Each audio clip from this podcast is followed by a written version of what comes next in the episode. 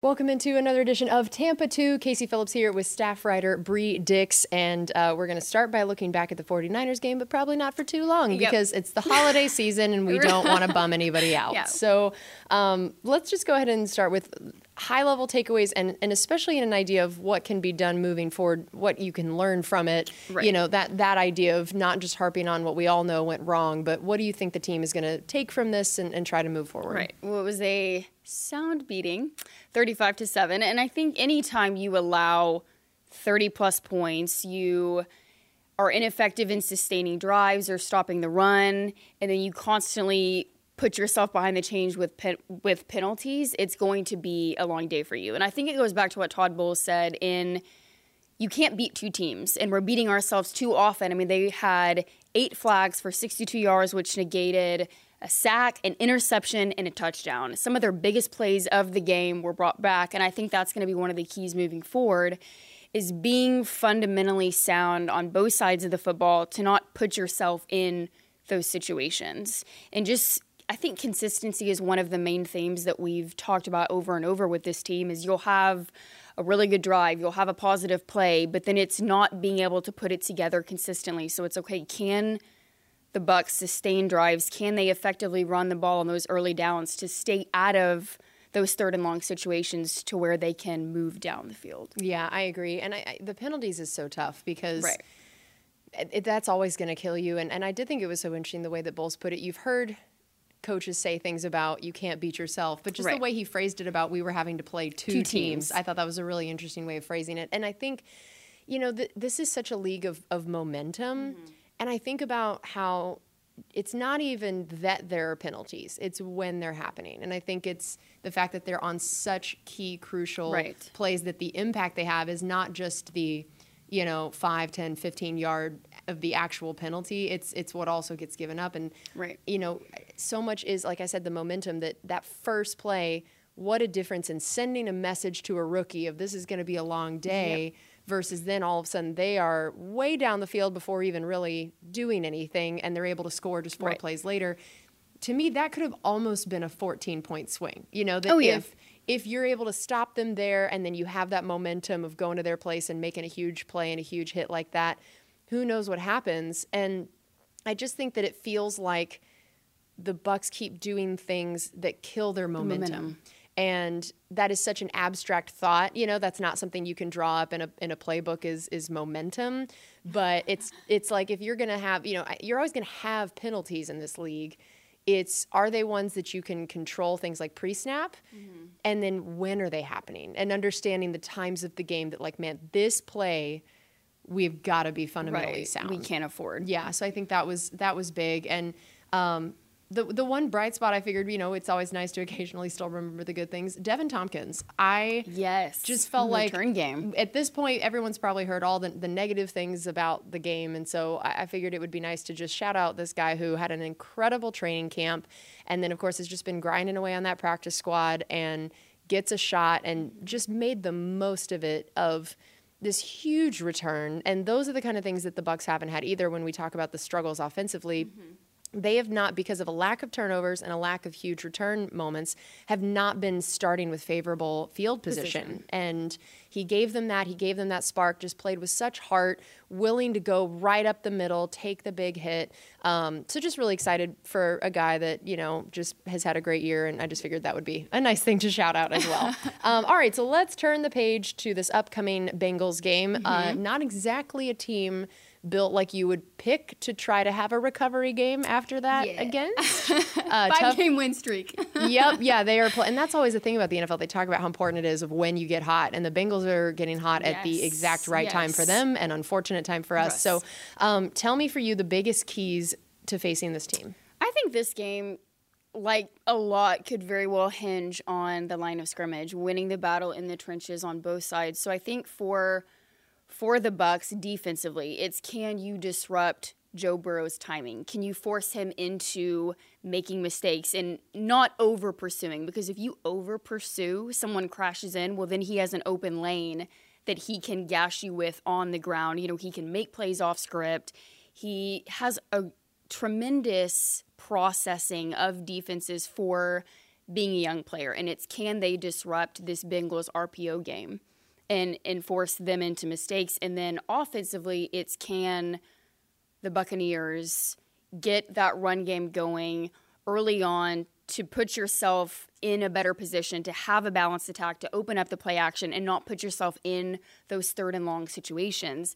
And I mean, Brady passed the ball 55 times against that 49ers team. That's not sustainable. And even though, yes, the offensive line didn't allow a sack, Brady was consistently pressured, was forced to make quick throws.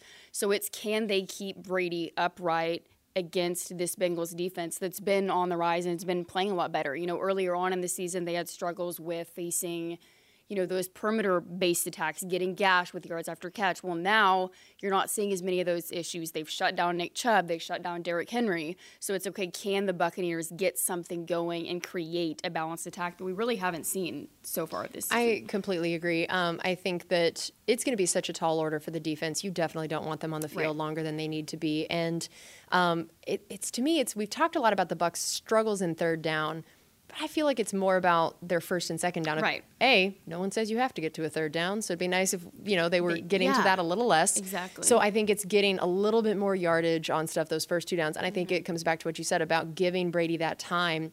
We have seen that there are guys who have the capability of the big explosive play that right. we've seen guys like Mike Evans, like Scotty Miller, mm-hmm. you know, Julio Jones getting past their defender. Right but if Brady doesn't feel like he can sit there long enough to deliver it, right. and even on times where maybe people think, oh, Brady missed them, well, maybe he missed them because There's he wasn't, yeah, that yeah. he's not quite getting his feet set the way he wants, not really getting to sit there and take his time to throw it. So everything boils down to how much time you can give Brady so that you're not as reliant on these three and five yard dink and dunk things that is going to just require so many plays to get down the field. And guess what that means? More plays, you can get a penalty more plays where something right. can go wrong. So to even just get a few of those bigger, more explosive plays just takes a lot of pressure off of everybody.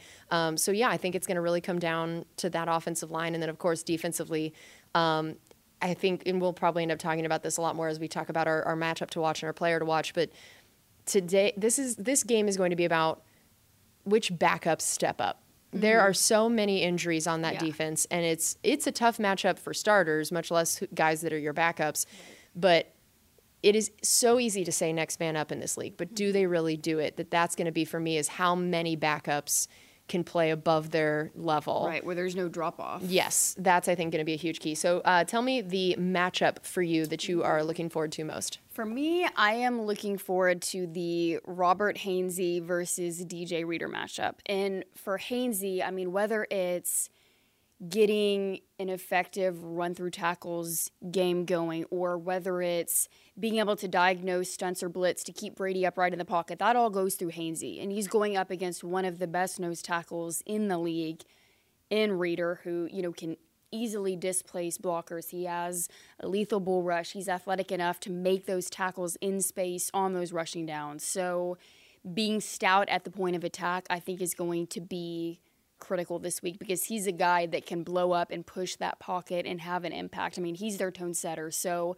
how are the Bucks interior of the offensive line able to offset that? I like that. I think mine is going to be Carlton Davis versus Ja'Marr Chase. Um, boy, that's going to be a fun one. I think mm-hmm. it was really interesting this week to hear Coach Bowles talk about Ja'Marr Chase. That yes. he talked about it on my show with him, where he basically said that he thinks he might be the best wide receiver in the league. Mm-hmm. And Bowles is not someone that just says that lightly. Right. Um, that's a that's a big deal, and, and, and it can kind of be hard to argue when you look at what he's been doing. And so knowing, especially like we talked about, how many other guys in the secondary are banged up, like mm-hmm. Carlton has to be the lockdown guy that right. he talks about he wants to be. That there's too many other guys that are going to be asked to do too much on this, you know, secondary. That if, mm-hmm. if Carlton can really try to limit Ja'Marr Chase, I think that's going to take a lot of pressure off of some of the other guys, and and so um, it's it's a huge task, and it's always nice when you can really limit a quarterback's you know kind of favorite target. So I think that one's going to be a big one. Um, how about a player to watch for you? So. hilarious. So my player to watch was Carlton Davis. Oh, love it. That's great. kind of piggybacking, yep. piggybacking off of you, but I think you know, so much of what this Bengals offense does, you know, he's Joe Burrow's go-to target. You know, out of that, the play action, the the fakes, whether they're able to get, you know, their their run game going out of out of the shotgun and getting Joe Mixon involved, and then he's able to take shots downfield to Ja'Marr Chase. But I think, like you mentioned, what Todd Bowles said about him, and he's a guy that is young in this league. He's had that built up chemistry with Joe Burrow dating back to LSU but he just has it all. I mean, he has the ball tracking, he has the blazing speed, he has the crazy catch radius, he has the burst off the line to to gash guys down the field on those vertical routes. So it's okay, how how is Carlton able to offset that? You know, he's a corner that can effectively blanket and jam wide receivers. You know, he can get leverage on the high or low side of routes, but how, how is this going to play out on on Sunday, and, and what is this going to look like to be able to limit those big plays? And I think it's a testament to Ja'Marr Chase when you see so many of how defenses played them at the beginning of the season. You know, they were using a lot of the the cover two and the two high shells to try and limit that big play over the top and that took a little bit for the Bengals to adjust, but then they were able to exploit, you know, the middle of the field. They started getting the run game going out of the shotgun. So how how can the Bucks kind of counter that, and how are they able to shut shut him right. down and and use him as one of their focal points? Right, and you know, man, I've I've so been torn on what player I'm picking because I, I was debating am I picking it based on the player that I think is going to play the best or the player that I think will need to right. play the best, you know? Um, and that's a big one. and that's, yeah. And I, so I'm kind of torn on it. And I, I knew I kind of wanted to go with someone on the defense just because I feel like that's such a huge right. Part of this matchup is just looking at that Bengals offense. Um, and, but then there's so many injuries that it's like, man, am I am I picking a guy that I'm just saying I think he needs to step up? In which case, I feel like I want to go with like a Logan Ryan or Keanu Neal in some mm. ways that we've seen how much they are going to be asked to do potentially to make sure that you know some of those other backups that they're that safety net right. of like making sure that those big plays don't get crazy, we don't mm-hmm. get gashed for a whole lot.